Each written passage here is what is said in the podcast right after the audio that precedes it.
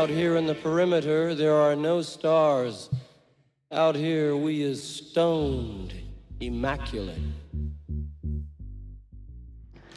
Hello and welcome. This is David Eastall, the C86 Show.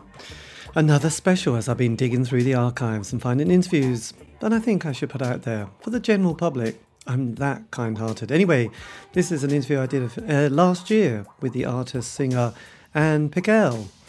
This is it, unedited, raw, exciting. I think you'll love it. Anyway, here it is. Enjoy. Yes, could you just give us a bit of a background of, of your your growing up years, the childhood years? Well, you know, I do come from um, a Pigalle. You, you, know, I mean, I grew up at the back of Pigalle. You know, in in in Montmartre. So obviously, you know, subconsciously, I'm sure it had a, an effect on me. And only when I was a lot older did I hear, did I discover the history, of course, of um, Montmartre and, and the Sacré Coeur. So it's all really, really in, interesting in a way because when when you're little, you you lead a certain life, but you don't really know. You you know it's only when, you're older that you kind of d- discover. So um, so I grew up there. I moved to a different district when I was a little bit older, which was the Latin Quarter. So I, and my childhood was basically between um, Montmartre and, and the Latin Quarter. Uh, the, the, family story is very long, so I'm not going to go into this right, right, now. But I had quite a, you know, quite um, a humble uh, upbringing. But both my parents came, though, from very kind of artistic backgrounds, so it was a very strange um, a mixture. And um, I mean, do do ask a question because I'm going to jump quite quickly. I mean, I, I was a bit of a strange child, and then punk times uh, happened. Yes. Because just to say, I don't normally say yes or no, just because it often it kind of does something to the connection a bit, you know, for a few milliseconds. So sometimes, if you haven't heard me say anything, it's just because okay. I'm listening. So I just sure. uh, just throw sure. that in. But I, I noticed once when I was saying yes, yes, no. Absolutely. It kind of would make the broadband connection a bit odd. So every time there was a little bit of a, it was almost like a, not a hiccup right. or something like that. So, yes, your parents were very artistic and Yes. So what did they do? That kind of culture. I mean, they, they were. I mean, my, my father was a musician to start with, and his mother was a friend of Jean Cocteau. I mean, the family uh, history is very complicated, and my life story probably would take twenty books. You, you know, so there was always this background, even though you know, as I said, we grew up very very humbly at the beginning because uh, my you, you, you, know my father decided to, to leave his background you know it's very complicated but I was, you know, living in um, Montmartre. so, what better can you ask? So, of course, uh, not everybody knows, but there is the connotation with the artists, and of course, the connotation with with, with the uh, commune, which is very important because La Commune, which was one of the most historical important thing in in the world, you know, as a political event, was also the start of, of the cabaret in in France. Uh, because um, La Commune, you know, the Sacré-Cœur was uh, not part of Paris at the time. And it was only annexed by the King of Paris because the King of Paris made a deal. And I, this is it. This is how important it all is. Because he said, if I can annex you, uh, I will not make a tax on the drinks. And that's why all the cabarets started around there. You know, they started in Montmartre because they could sell the alcohol quite cheap. And that, of course, led to the first ever uh, uh, cabaret, which was le, le famous Chat Noir, you know, the most famous um, poster in, in, in the world but uh, so so there is a big link even though obviously when i was a toddler i didn't know anything about this uh, but it was obviously in the air you know it was um, around me Mm. So so it's a very very interesting um, you know that part the turn of the century in paris uh, around that district was obviously very very interesting and the influence on on so many things because there is no doubt that punk was influenced by by this because obviously Ma- uh, malcolm mclaren was very in, in, influenced by that time and that's why before he died he made this film you know which was called um, a paris something Yes. It was all about, you know, old footage and old um, a cabaret idea. But so it's all, it, it all kind of started there, you know, the, the, the artists uh, only around that time, you know, it was a hundred years of art that was made by artists that were actually uh, a crazy, you know. Yes. after that, it became a corporate, and after and before that, it was also a, a bit um, a corporate. So you know, this was a really crazy time. Le, Le Chat Noir was also a very um, a radical um, a cabaret. People have this idea that uh, a cabaret is like a, a tinsel um, uh, curtains, but no. Originally, the cabaret was a very um, a political, um, a provocative uh, place. You know, yeah, yeah. So, you know, I could go on and on about this because this is part of the things that I'm really fascinated in. And, and, um, and yeah, for me, that time was one of the most fascinating time because it redefined art for a certain time and it, it defined what, what cabaret, you know, controversial uh, performance was uh, about. Yes. So fast forward into the sort of late, okay. si- so, so, so going to the late sixties, there was a lot of obviously political unrest and the sort of that whole sixties counterculture that we sort of saw a lot in from from sort of London and sort of in America as well, and also Paris. So was those sort of things also happening within your childhood? Well, yeah, absolutely. Because when we moved to the Latin Quarter, I lived opposite the university where May 68 started. So, you know, I, I, always seem, you know, it's very strange, but I don't always do it on purpose, but I always seem to be where things uh, happen, you know. And I remember my, my father going down um, recorder and recording the, the sounds, you know, of, of May 68. And of course, you know, my 68, the situation is that the posters, all this was very influenced. I mean, by the cabaret of the turn of the century, you have to understand that, you know. I'll, I'll Alfred Jarry, you, you know, we invented um, pataphysics. So that was, you know, the science of um, trying to find a, a, problem to situations that didn't have a problem. You know, it was very surrealist. It was surrealism be, before, you, you know.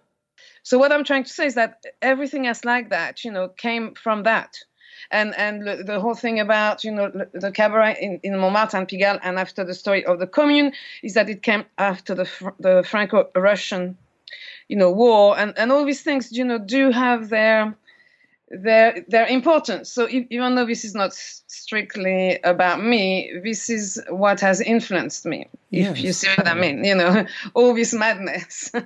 Well, Give me a bit of madness anytime.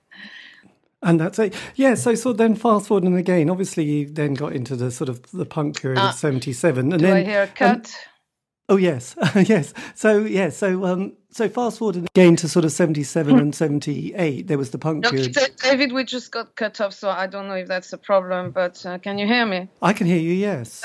Okay, okay. It's... I just didn't hear you for a few seconds. Okay, that's fine. I was just going to then say, then sort of fast forward into the next kind of great sort of um, wave of, I suppose, counterculture that happened, you know, after 68 time and the late 60s, then to sort of the late 70 period with punk.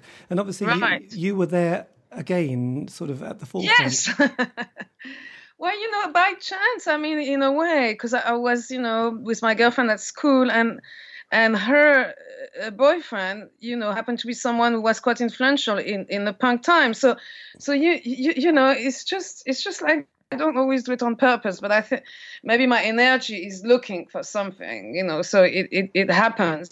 So we used to hang out in you know these uh, shops where all, all the bands used to rehearse because a lot of English people don't know that, but punk was very much, you know, America, London, but um, Paris in between. You know, a lot of the punk people lived in, in Paris. You know, uh, um, Malcolm was in Paris all the time. You, you, know, the people rehearsed there. There was, you know, there was a lot of things happening there. And the English at the time, they didn't like punk at all. They, they thought it was too too sleazy you know, so Nick Kent, who lived in Paris at the time, uh, wrote something about punk, and that's kind of how it started. And this guy in Paris called Marc Zermati organized the first uh, punk um, uh, festival, you know, where everybody was punk. And before that, you know, the Clash, all these people were not accepted in in England, and a lot of people aren't aware of that. Some people are. Uh, so there was a big chapter like, like this, you know, in, in the Beatles time, the, the Beatles had to go to Amsterdam, you know, to come back here and get accepted. And it's a little bit what happened with punk. So, uh, as I said, not a lot of people know that, but because I grew up there at the time, I, I know that. so I was very much part of it. Yes. so I used to go, yeah, go on. And I was going to say, because obviously you, have got this um, but the but also you had this kind of very amazing vocal, didn't you? You had a fantastic voice, described as the golden voice yes. of an angel. So uh, so obviously you, you you know your sort of artistic career was it just solely music or was it you know other sort of genres as well? Well, when I was a child, I mean, there was no um, a career. You know, I mean, it, it kind of all my artistic. Um, turmoil started really with the punk thing, uh, um, you know, and, and then I met uh, my boyfriend in Paris. I mean, I was still very, very young, you know, who happened to be um, a Glenn Matlock's best friend, you know, so they, you, you, know, they used to, I mean, they used to come and pick me up at school in, in Paris. You know, you have to understand I was very young and I used to come here, you know, when I had big breaks, like you know, three, four days at, at a time. So, so I, I, was there, you know, in Paris and and in London, and so it was a short time, but it was a fantastic time. That, of course, is um, you know, is a big influence for, for me. I just happened to be there. Yes. what can I say? What can well, I say? Well, uh, there's an, you know, some people do have that sort of amazing ability, and obviously, then sort of moving into the sort of the more '80s period, which was the post post punk period, and for me, there was that sort of wave of kind of indie stuff that started to happen, yes. and and also sort of a lot of dub reggae because you became sort of um, well, you met Adrian Sherwood, who was this legendary producer, yes, on okay, on new know, sound On-U Sound by chance. I mean when I was in Paris at the punk time, I had a girls' band. Okay, so when I finished school, you know, this didn't really work out. People were not as involved as you know I, I wish they'd been. So I decided, okay, I'm gonna I'm gonna be the the singer. So I moved to London, and I knew some people because obviously I used to come here quite a lot, you know. And um, again, I met Adrian by chance, and he had some downtime at the townhouse and uh, we did some tracks and, and i was lucky i mean uh, I, you know my life is not that easy because i don't choose the simple choices but i am lucky in the sense that i always meet the interesting people or the people that i do find interesting so you know it's non-stop it's non-stop so when i came over uh, very disillusioned by by the fact that it was the end of punk. You know, I thought, well, what can I bring? What what can I offer? Because obviously, I wasn't going to do a, a, punk band once punk was, was dead. So uh, so I decided, well, I'm going to use my my culture, you know, which hasn't been used a lot, which a lot of people, even the punks, were quite, you know, um, they, they, they, they were not very uh, excited about it. You know, they didn't think it was interesting. And I thought, well, I don't care. I'm going to use my culture. So I started to to re- research a bit more into the kind of you know Piaf because I didn't listen to Edith Piaf when I was a child. I mean, it was there. You, you, couldn't avoid it because I'm French, but but I didn't make a point of, of you know, I listened to, to, people of my age, you know, David Bowie, Iggy Pop, you know, yes. you know, a, a, a Velvet Underground. You know, this is the stuff that I grew up with. But I thought, okay, it's the 80s now, so what can I um, contribute? What can I offer? What can I be good at? So that's when I put this project t- together of doing this kind of more chanson things. Even though people like Trevor Horn, of course, you know, they love to, to say that they actually made me. But as you can see, I already had a very big past behind me. and the whole concept of the French chanteuse was n- nothing to do with ZTT. You know, this was my uh, project. So I put it together, and of course, at the time, a French singer was a little bit too much, you know, for the English record companies. So and Trevor was the only label that was kind of interested in, in, in backing me up. I mean, backing is a big word because they never really backed up financially. But, you know, at the time, it was interesting. We didn't know where it was going to go. It did give me the opportunity of making a re- record you know, I mean, it, it's not like I was um, controlled or I, I, was told what, what to do. You know, it wasn't like that.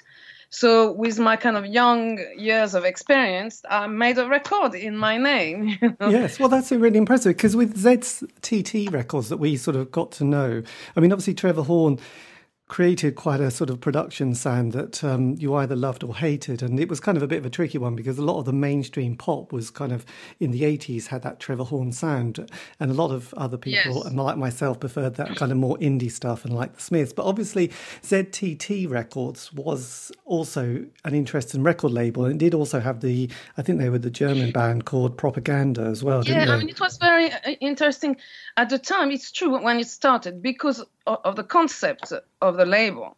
And the concept of the label was very much due to um, a Paul Morley, you know, not um, a Trevor Horn.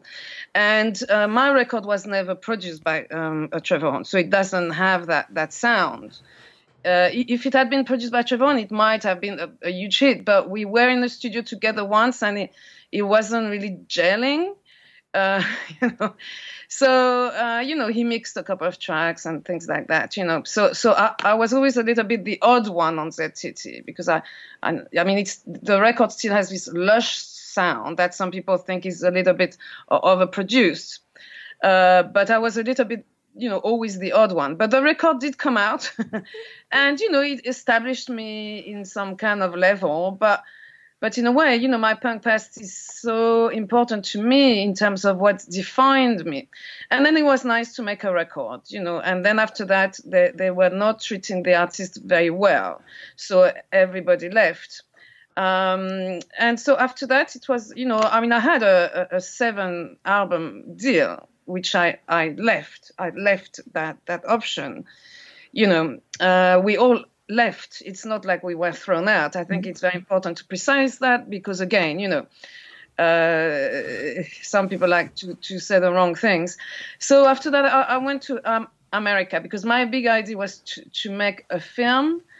It was to make um, a musical film. Right. Well, just just uh, just before we just get to America, because because the one sure. thing I've the one thing I've always noticed with people and their, I mean, the thing that most people I've noticed, I'll edit that bit.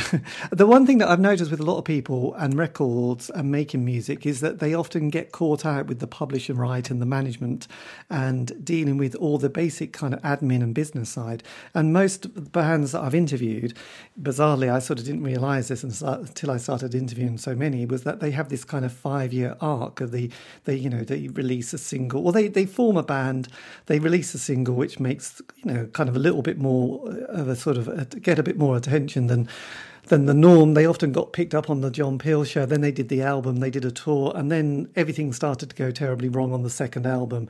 And if anybody ever toured America, it seemed to be the one thing that absolutely destroyed the band. So five years is often the sort of the arc of a, most artists. So how did, how did your you know, because obviously signing a seven year, a seven album deal with a record label seems incredibly optimistic. Actually, I don't know if it was just what people did back in the day, but uh, yeah, I, mean, yeah, I think it was it was something people did in the day. Yes, so they didn't. I mean, did you did you manage to sort of keep hold of your music, or is it just kind of owned by? No, no, it doesn't belong to me, unfortunately. Um, you know, the past is the past. And I mean, I, I don't condemn it. It was a good experience. Uh, but we made the demos for, for the second album, and uh, uh, Peter Hammill was going to produce it. Uh, Peter Peter Hammill from from Van der Graaf Generator, you know, very nice guy. Obviously influenced a lot of people, and and you know was a bit in my in my kind of uh, style. Uh, but then Trevor Horn and ZTT started to be really offensive, and they said to me, "You will never be Anne Pigalle if you leave us, if you don't stay with, with us." So that's not the thing to say to me because I had a big past. The really funny thing, and I'm, I am a bit naughty in that way, is that when I was with ZTT, I never ever spoke about my my punk past. I kept my, my past very, very uh, secret you know, I was very secretive about it because um, because I knew I was in a bad deal. So I didn't want them to think that they could own a- anything. I know some people would rather not talk about what happened, but you know, I'm an artist who believes in the truth. I'm an artist who sings the truth, so I have no problem, you know, um, uh, telling what ha- happened.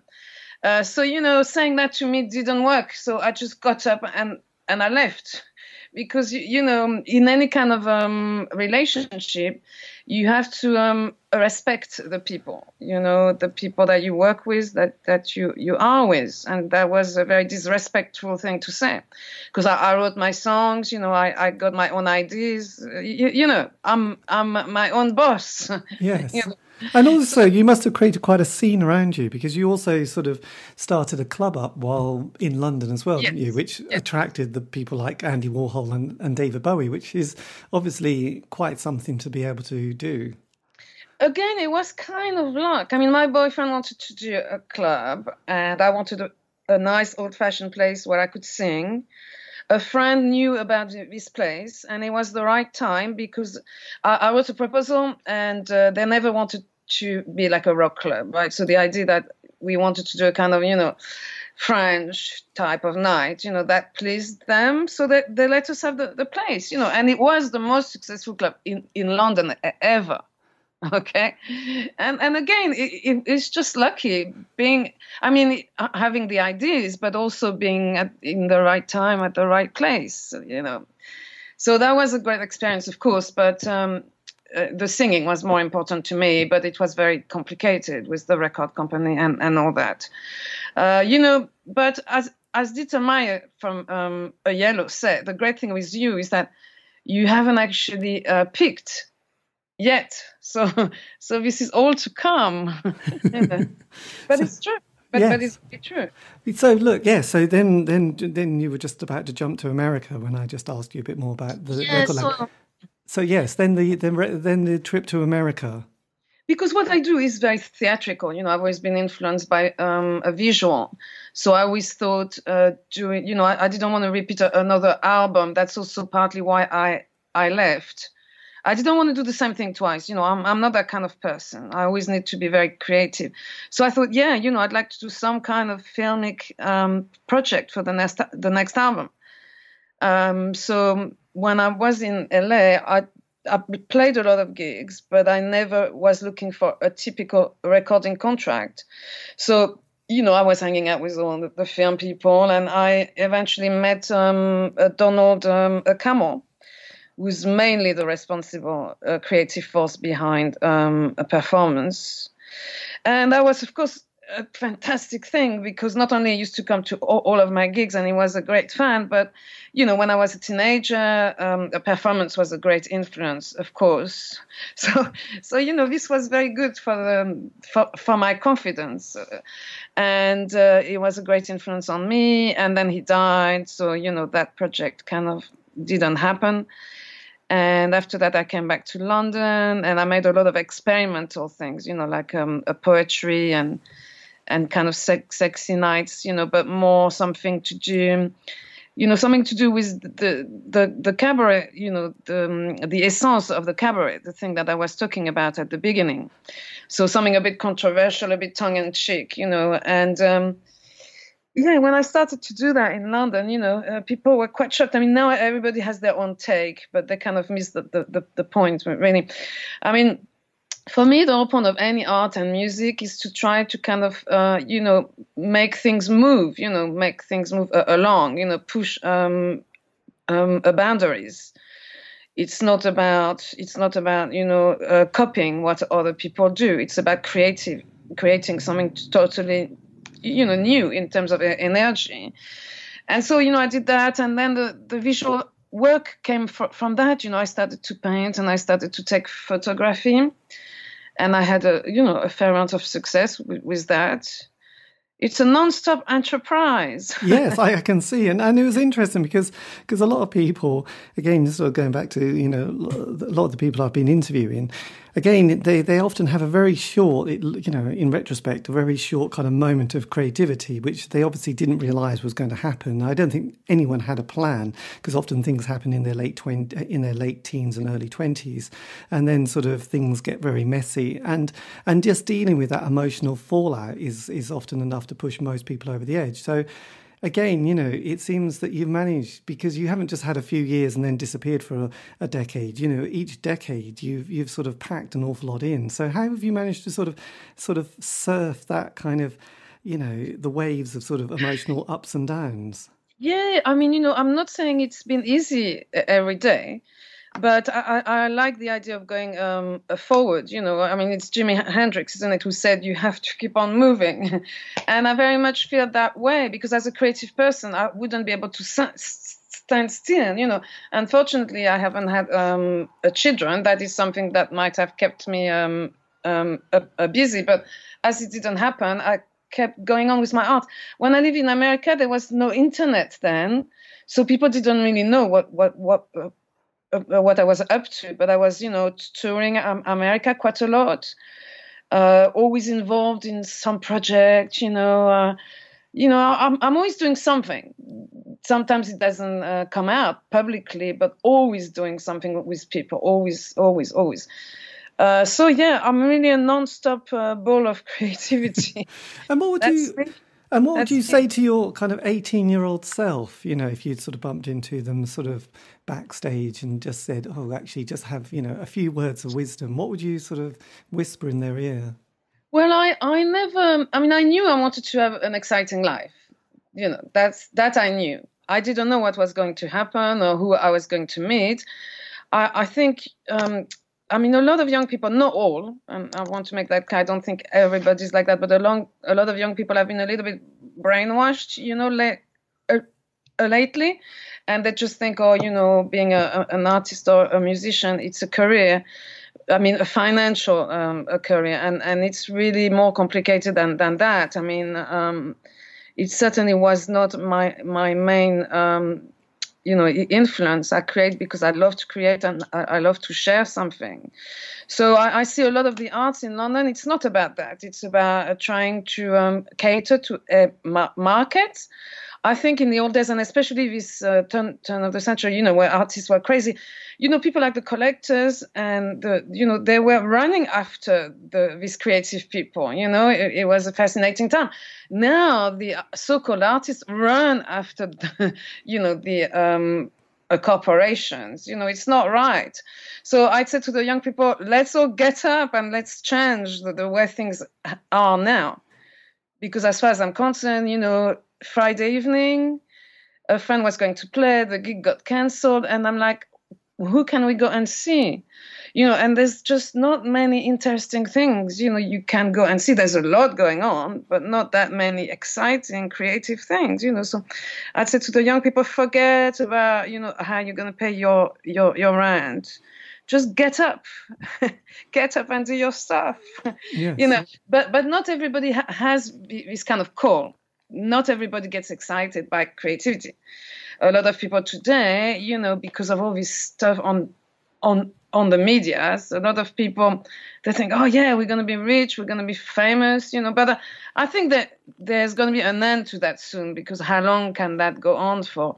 I mean, in the punk days, for example, it was totally uncool if you thought in that way, you, you know. So different periods have different um, um, fashions uh, and I hope we come back to a more creative uh, fashion because you know people on the Facebook all there you know I can't imagine they have such a great time. I, I think, and that's why I'm going to start to do some live uh, uh concerts. I've done a lot of uh, art um, uh, performance things because I've done a lot of art in the last 15 years, but I'm really going to start to do live, proper live concerts with um, real um, musicians because I think that's where it all starts. Yes. You know Absolutely, because because it's interesting because there's a few artists that I realised.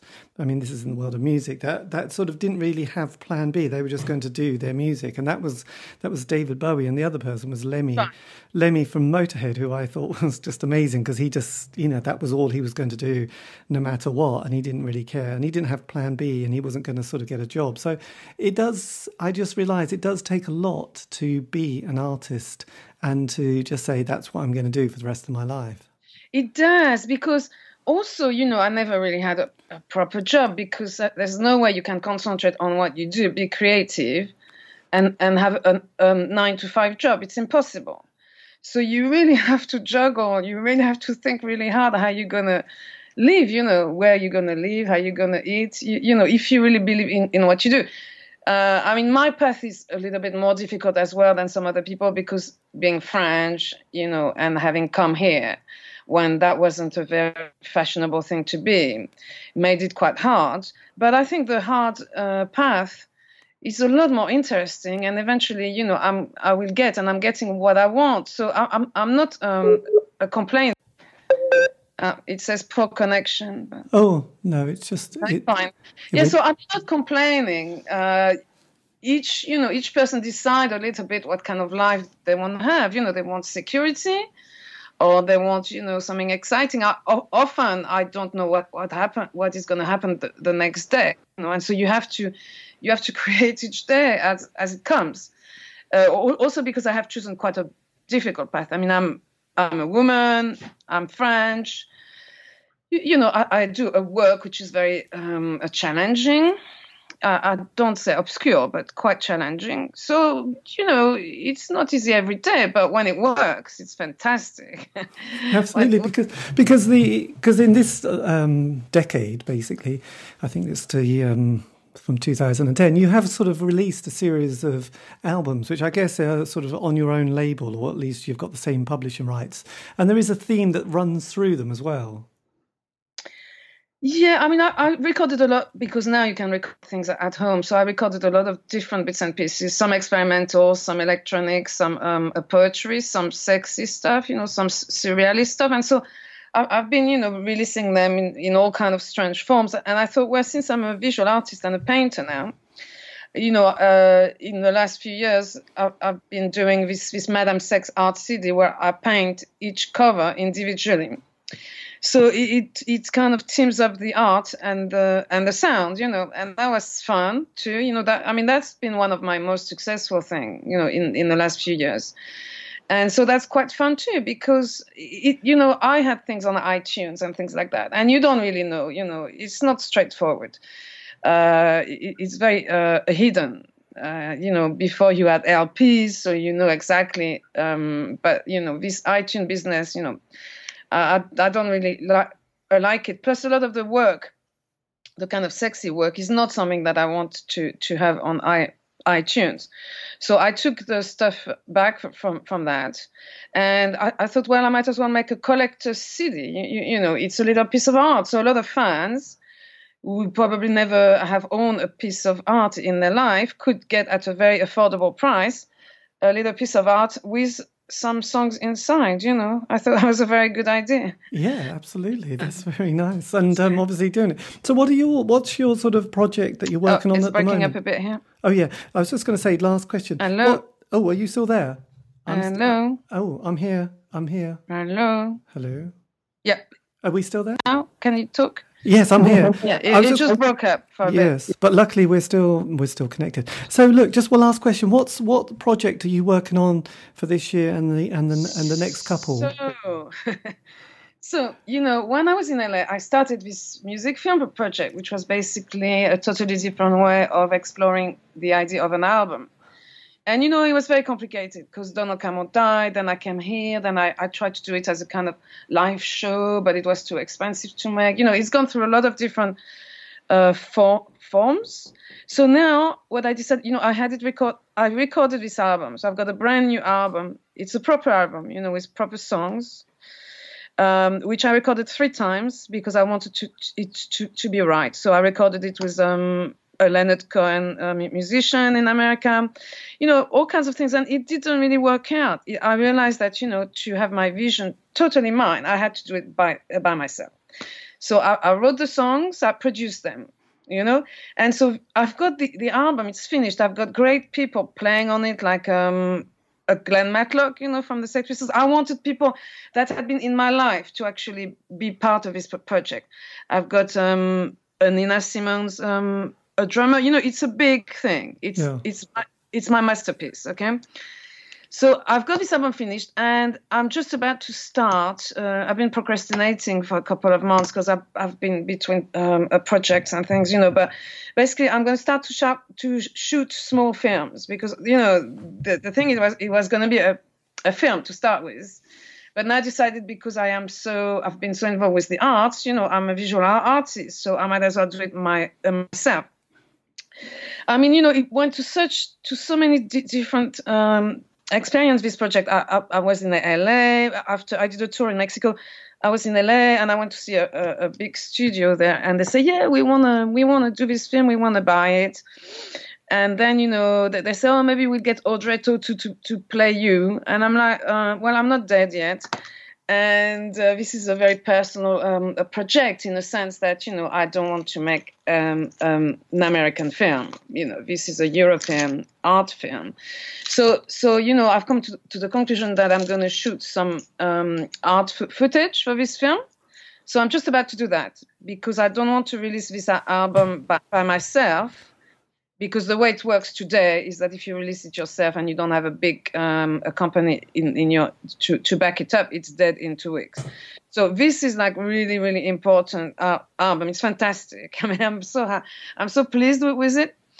Uh, it took me a lot of work, but I'm very pleased with it. So you know, once I, I do a little bit of filming for for the soundtrack and all that, I, I, will find a way, you know, to to. I don't want to release it in a normal way. It's not a normal album. It's going to be a very important album. So that's a big project, and uh, I'm going to start to. Um, I'm going to start to play pro- proper proper gigs again. That's very important to me because I am a performer.